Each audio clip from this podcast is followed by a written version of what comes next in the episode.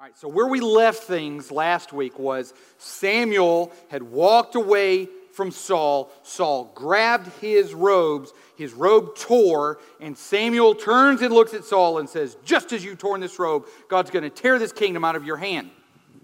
I stopped there on purpose because I wanted us to, to see this morning what happens next. So, the next thing that happens is remember, Saul had kept Agag alive, the king of the Amalekites. And so Samuel says, Bring Agag to me. So Saul had refused to do what God had told him to do, and so Samuel is ready to do it. So Agag is not even a little bit worried because he thinks that everything's gone well, everything's gone just exactly the way that he wants it to. And so Agag comes, comes bebopping up, and it says, Agag came to him cheerfully. Agag said, Surely the bitterness of death is past. And Samuel said to him, As your sword has made women childless, so shall your mother be childless among women. And Samuel hacked Agag to pieces before the Lord. I'm not just using hyperbole, it says he hacked him to pieces. So Agag is done. Samuel agreed to do what Samuel was able to do what Saul had refused to do. Now, why this is really important for the rest of the story is at that moment, Saul and Samuel's disagreement, where Samuel had already told him in the last chapter, God's done with you. You refuse to obey God. You, you want to go your own way. You want to do whatever you want to do. God's done with you. Now went from being a private conversation between Saul and Samuel to being very public this king of another nation that Saul had, had not killed so that he could parade him around and say, I'm the man, all of a sudden Samuel had, again to the text, hacked to pieces in front of God and everybody. There was no doubt at this moment that Samuel and Saul were sideways. That bridge was burned. So Samuel leaves, and the way the text says that Samuel went to Ramah and Saul went to his house. And Samuel did not see Saul again until the day of his death, but Samuel grieved over Saul, and the Lord regretted that he had made Saul king over Israel. So, that's where we find them, where Samuel is going his way, Saul is going his way, Saul is sulking, he's angry, he's upset. He, he remember Samuel said to Saul, You think you're little and God has tried to make you king?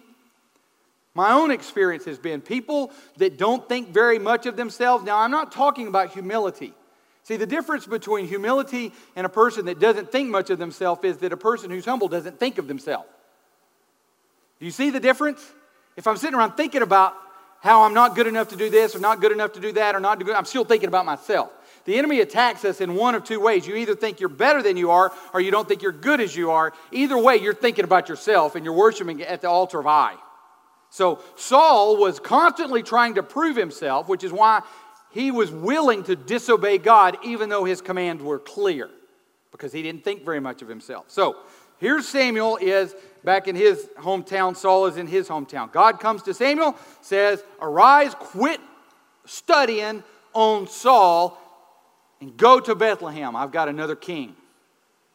And so Samuel goes to Bethlehem. Now, when he gets to Bethlehem, the, the leaders, the elders in Bethlehem, are upset that Samuel's shown up because Samuel and Saul are all sideways.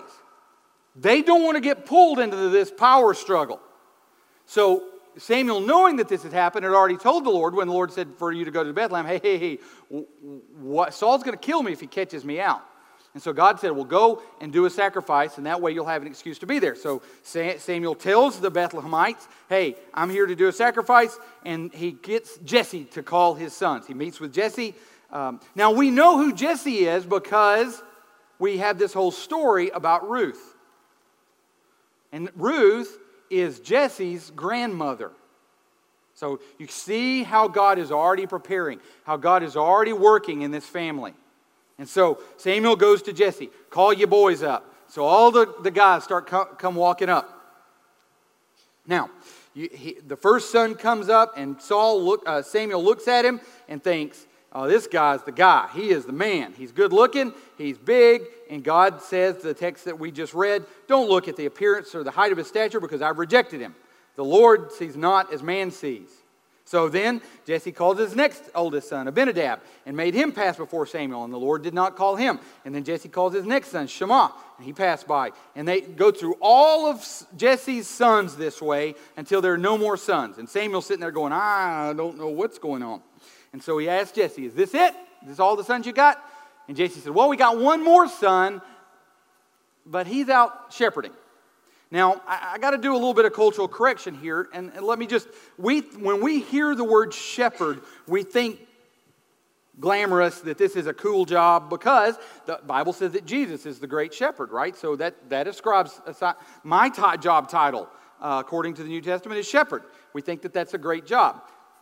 From my experience uh, living overseas, I will say that I've been exposed to a lot of actual shepherds, and most of the time, when you see somebody out being a shepherd or a cowperd, which is a person that shepherds cows, um, and, or a goddard, which is a person that shepherds goats, then uh, typically that person is either really young, like if they lived in America, they would be in kindergarten young, little bitty kid with a stick running around smacking cows on the butt, making them do what they're supposed to do, or uh, really, really old one or the other. It's someone who can't work because they're either really young or really old. I remember really well one time I was uh, I had gone on a hiking trip and we were out in the middle of nowhere in this big yayla, which is a, a, a valley. And the way that it would work is is the the there were shepherds, goddards, and cowpers, and they would bring the critters through to eat at different times because a sheep eats all the way down to the roots. A cow eats the tops off, and I, I really don't know what goats do. They, they just they get on top of your car. Um, and so I, I don't know. Uh, so I, I, was had gotten up one morning about 5 o'clock. I had a, a group from, uh, I want to say, I don't remember where they're from. They were from some college, and I had gotten up, and I would always carry bacon grease with me to, to cook with because bacon grease doesn't have to be refrigerated. And so it was five o'clock in the morning, 5:30, and I started a little fire, and I had a had a camp skillet that I would use, and I put that out, and I got the bacon grease, and I was going to cook some eggs and everything for my group. And a shepherd comes up. I, I, you can hear the ding, ding, ding, ding, ding from the the uh, bells that they have around their critters, and and here he comes walking up because the smell of that bacon grease had just filled that valley. And he came up and said, "What, what you what you eating there, buddy?"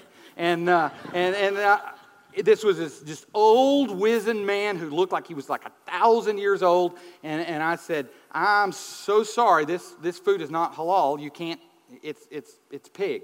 And he said um, well is it village meat? Which is kind of a way that a lot of muslims would sidestep eating pork because if it was boar village meat then they, they could eat it for some reason. You know, we do the same thing it's just a glass of wine. We'll just keep it on the down low and won't let any of the other deacons see it.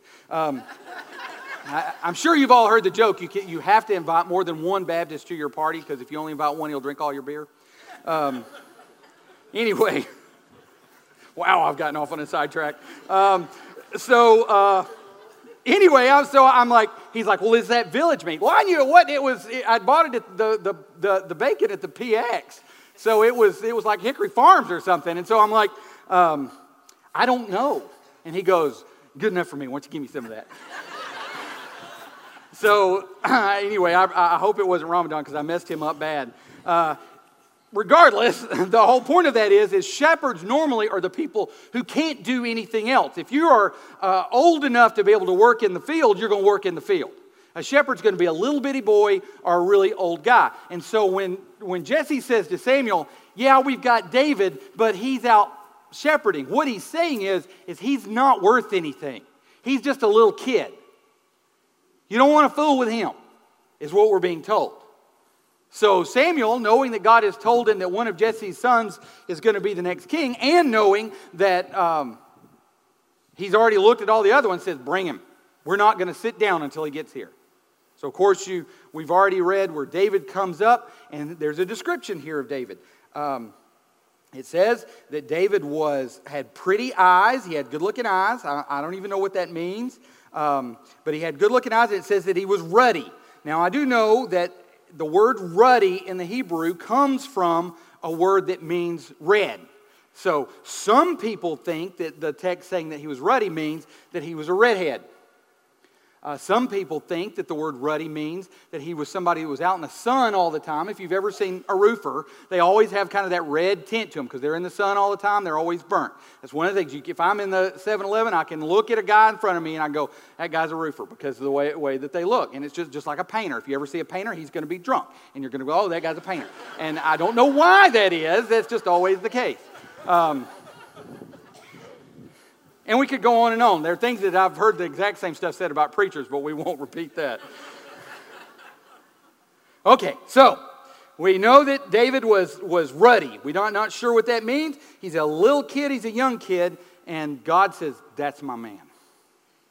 And so, in front of Jesse, in front of his brothers, he is anointed as king. But where does he go after that?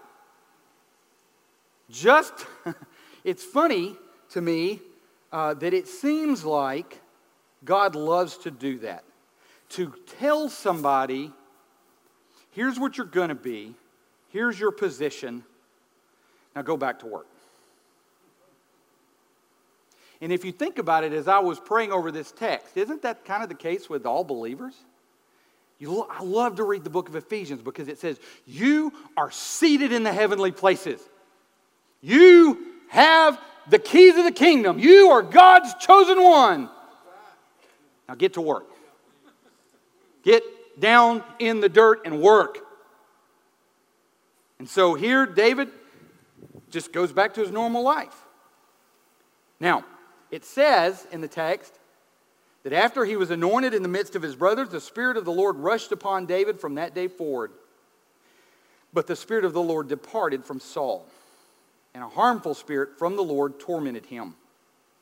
Now, Saul's servant said to him, Behold, a harmful spirit of God is tormenting you. Let our Lord now command our servants who are before you to seek out a man who's skillful in playing the lyre. And so they need somebody who can come and play, who is skillful in playing, a man of valor, a man of war, prudent in speech, and a man of good presence that the Lord is with. And so they knew that David was just such a man. And so Jesse sent for David. David, Jesse took a donkey laden with bread and the skin of wine and a young goat and sent to David his son. David came and entered his servant. And Saul loved David greatly, and David was his armor bearer. And so here, this shepherd, this little boy who has grown up in the woods, who is a neck, all of a sudden, because of God's providence, finds himself serving the king. So he can learn how to best serve God in that role later in his life. Isn't it neat how God takes somebody and then begins equipping them for what he's got for them? God always does that. He doesn't just hang us out there. He calls us for things that we can't do, and then he prepares us and equips us. Now, as I've studied this text, um, I think three times in my ministry, I've had someone come to me and say, This has happened to me. What we read about Saul has happened to me. That there was a time in my life, whether it was camp, one of the pers- people who came and talked to me, it was they remember experience when they were teenagers and they were at camp. And they said every song, it was like we were knocking on heaven's door. And I just felt God's presence just overwhelming me at that time. And now I'm struggling with addiction.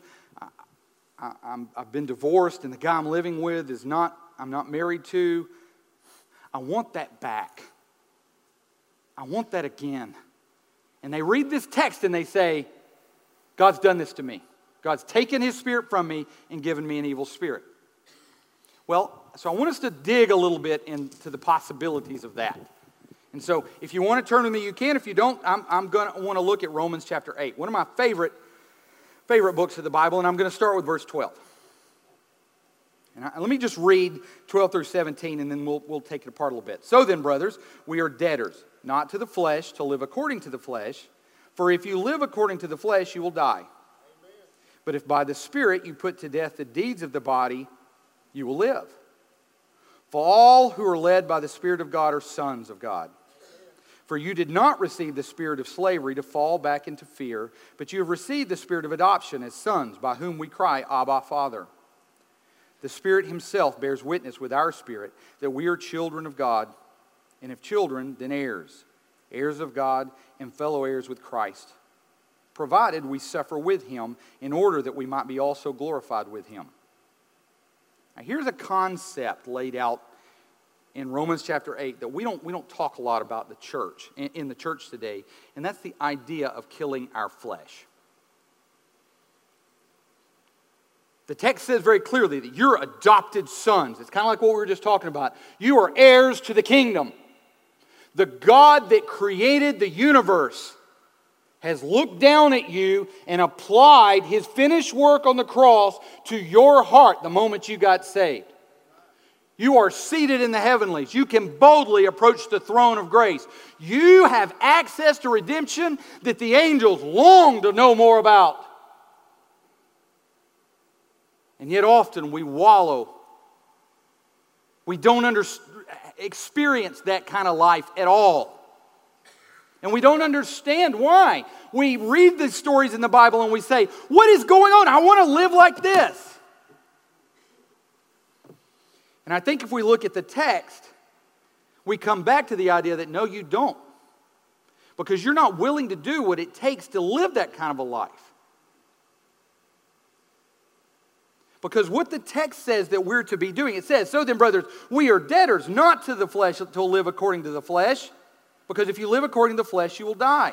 If your life is consumed by everything that's going on today, if your life is consumed by what's happening in this world, you can't expect an anointing from the Holy Spirit that's otherworldly. If everything that you do is focused on what's happening here today, you're not about killing your flesh. Your life is about your flesh. Ann and I were uh, talking last night about a, a concept. Um, there's, a, there's a book that's written, if you ever get the opportunity to read it, it's a good one. It's called When Helping Hurts. And the premise is that oftentimes Christians do things that do, don't actually help the problem, but they do them because it makes them feel better. They do something that other people can see them doing. They do something that maybe is doing a penance of it, but it makes them feel better. Like I've done something. I'm the great white hope. I've fixed this problem. I've, I've done my part. And you see, Satan doesn't attack the church normally by trying to get us to do things that are bad. The devil's not going to try to come in through our leadership and through, through other people and try to convince this church to open a bar. The devil's not going to do that. The devil's smarter than that. He's not going to try to get us to do something that's bad. What he's going to try to do is get us to do stuff that's good so that we don't have time to do what we're told to do.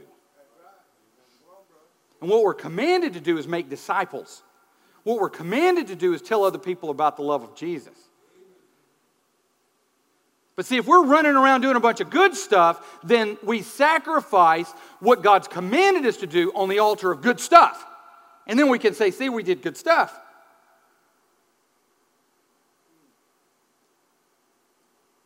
And so in our spiritual walk, it's the same thing. If I'm focused all the time on worldly things that are good things, but I'm not spending any time reading God's Word.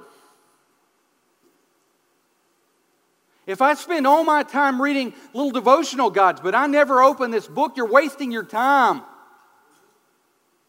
If I spend all my time talking about prayer, but I never actually talk to the Creator, I'm wasting my time. And don't we do that so often? I've been to prayer meetings that literally the entire hour long service, nobody prayed. I've been to a bunch of them. That at the end of it, somebody go, Thank you, Lord, for these requests. I pray that you would deal with them. In Jesus' name, now you got to do what I told you to do. Amen.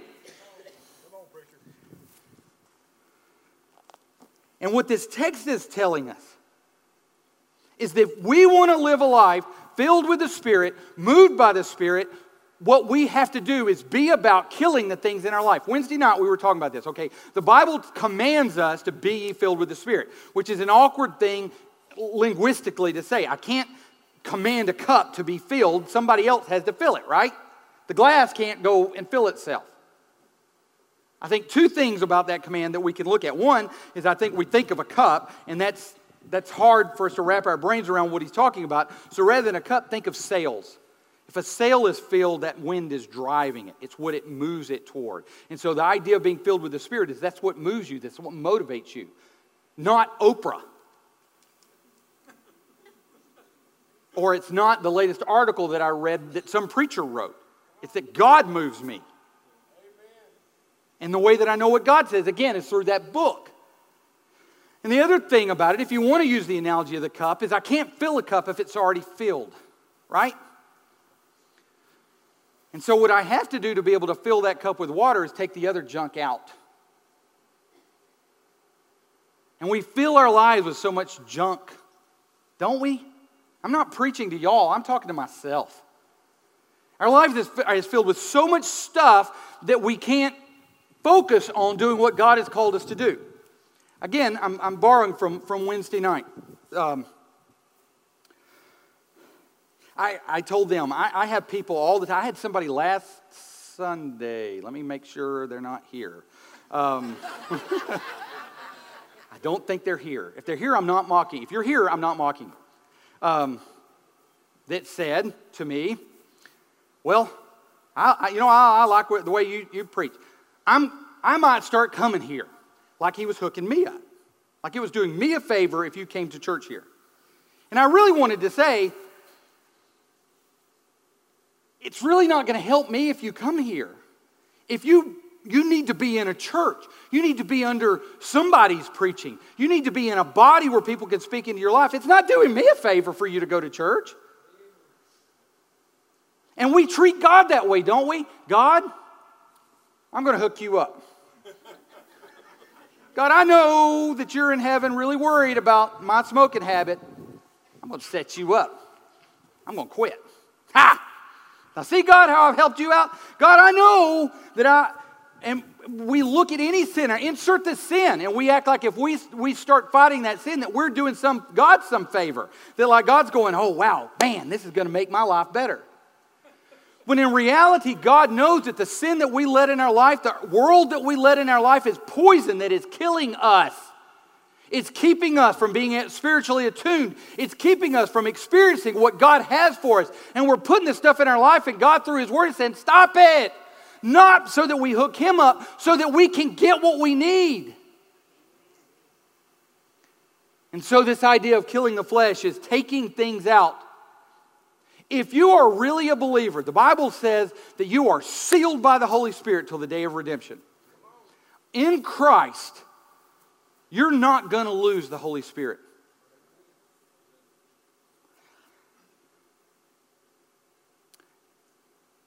I've noticed uh, in the, the weight room with, with the football team and just generally speaking that today these crazy kids with their rock and roll music that they have headphones all the time in fact, I, sometimes I think that, that, one of my kids, I won't say his name, um, that, that that is a constant piece of, of his attire, his headphones. And so it drives me insane to be in the kitchen and go, I, again, I'm not gonna, I'm not gonna say the child's name because I'm gonna embarrass him, but if I go, Billiam, nothing. Billiam, nothing. Son, do you hear me? And I walk in the living room, and he's on the couch with headphones on. He couldn't hear anything that I was saying. I, as his father, did not disappear at that point. He was filling his ears with something else so that he couldn't hear me. Do you see the analogy? You can't lose the Holy Spirit. The Bible promised us, again, that we're sealed to the day of redemption. That if you are in Christ, if you've called on the name of the Lord to get saved, it's His authority that holds you, not your goodness. That's right. Come on, brother. Tell the truth. But that doesn't mean that I can't muffle my life out so that I can't hear what God's doing.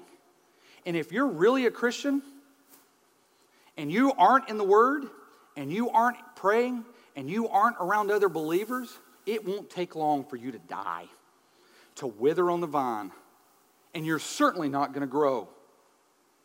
And the church today is absolutely full up of people who have gotten saved and never grown in their faith.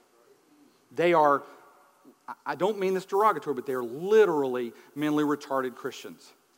They're like babies, but they're adults.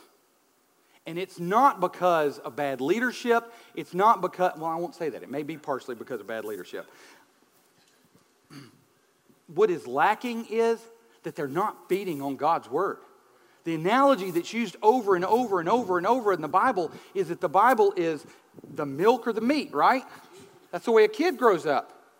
The re- when I, my children were little bitty babies, Ann would have to sit there and feed them, right?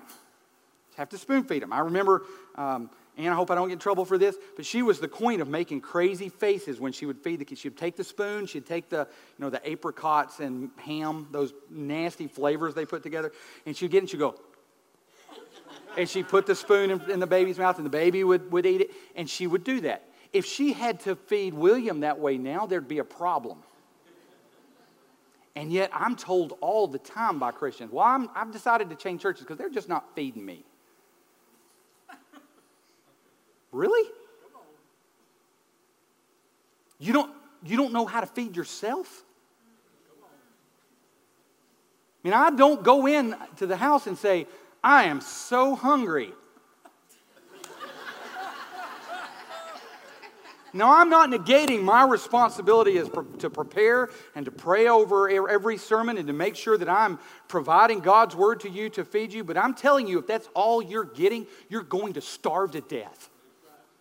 You've got to be in God's Word for yourself. Last week, as I taught the same idea from a different perspective, one of the terms that I forgot to throw out there was the idea of a priesthood of believers. You are your own priest. You will stand in front of God alone. I won't be there. Your wife won't be there. Your mama won't be there. You are responsible for your spiritual growth.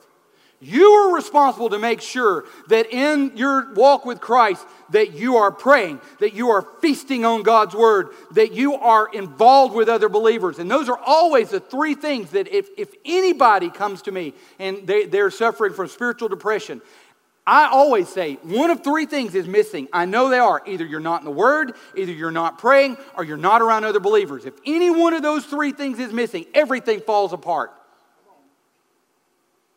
And so God's not going to take his spirit from you. Because you are in Christ, you're sealed. That's not going to happen. But that doesn't mean that your spiritual walk can't go off the rails. And this idea in Romans chapter 8 you starts out there is therefore now no condemnation to those who are in Christ. He's not talking about your lostness in this text. He's talking about whether or not you in your spiritual walk live and so, if you really are saying to me, if you really believe, I want that excitement that I used to have, I want to be on fire for Jesus, I want to experience an Acts kind of excitement, I want us to be a flame for Jesus, then I'm going to tell you what you need to do is feast deeply on that word and then lay out on your face and talk to your God. Anybody can do that. And that is exactly why there's many the little 75, 80 year old lady who is so much more in tune with God than I'll ever be. And she's never had a lick of training in her life. And the reason for that is because she's communed daily with her Savior. And you can do that too.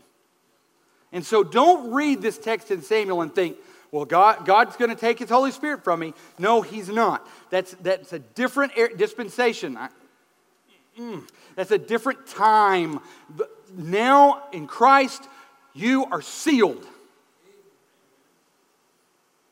And so if you've lost that loving feeling, I didn't mean to say that, but now the song's in my head and it's in all your heads and it's your fault. Um, if you've lost that loving feeling, whoa, that love. Okay, I'm completely off the rails now. So, Chad, you, I, am not going to land this one because I. I'm circling the airport at this point. I got no return. Okay, so if you're in that particular position, God hadn't moved. You have. The final thing that, I, that comes up about this text that I, I, I want to close, and I know it's a little backwards, is people go, why Saul?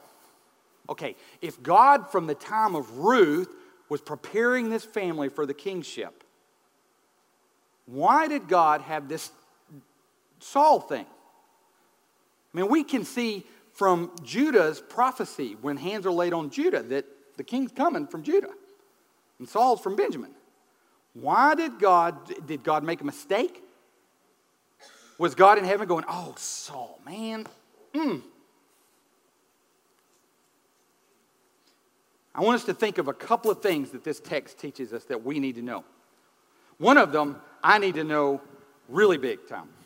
It doesn't matter what your title is, it doesn't matter what you do, it doesn't matter if you're a Sunday school teacher, it doesn't matter if you sing in the choir, it doesn't matter if you play the piano, no matter what you do. Your character and obedience to God on a daily, boring, day in, day out means more to God than your title. God was willing to say to the king of Israel, Nope, if you're not going to obey me, you're done. And yet, how arrogant we are to think, well, I can do whatever I want to. And let me rephrase that. How arrogant I am to think I can sin with impunity and think, well, I'm a pastor. Or you to think, well, God's going to forgive me. God cares more about his reputation than he does about ours. And I've seen many the beautiful sanctuary that's empty because those people walked away from what God had called them to do. And we see that lesson in stereo in the story of Saul. The other thing that we see in the story uh, with Saul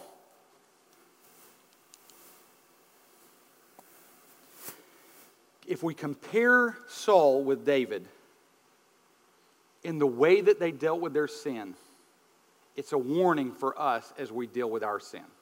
Because everybody's going to sin. We are all going to fail. In the text that we read in Romans, it was very clear that Paul expects you to fail. Romans chapter 7, the chapter just before it, is that text that I'm so glad is in the Bible. The thing that I would do, I don't. The thing that I don't want to do, I do. Have any of you ever lived there?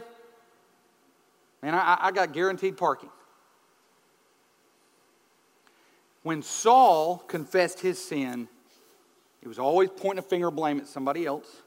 It was the people. The people made me do it. He was always looking at the outward sins where David dealt with the sin of the heart. And we come to a time of invitation. I want to close us by reading Psalm 51. If I can find Psalm in this Bible.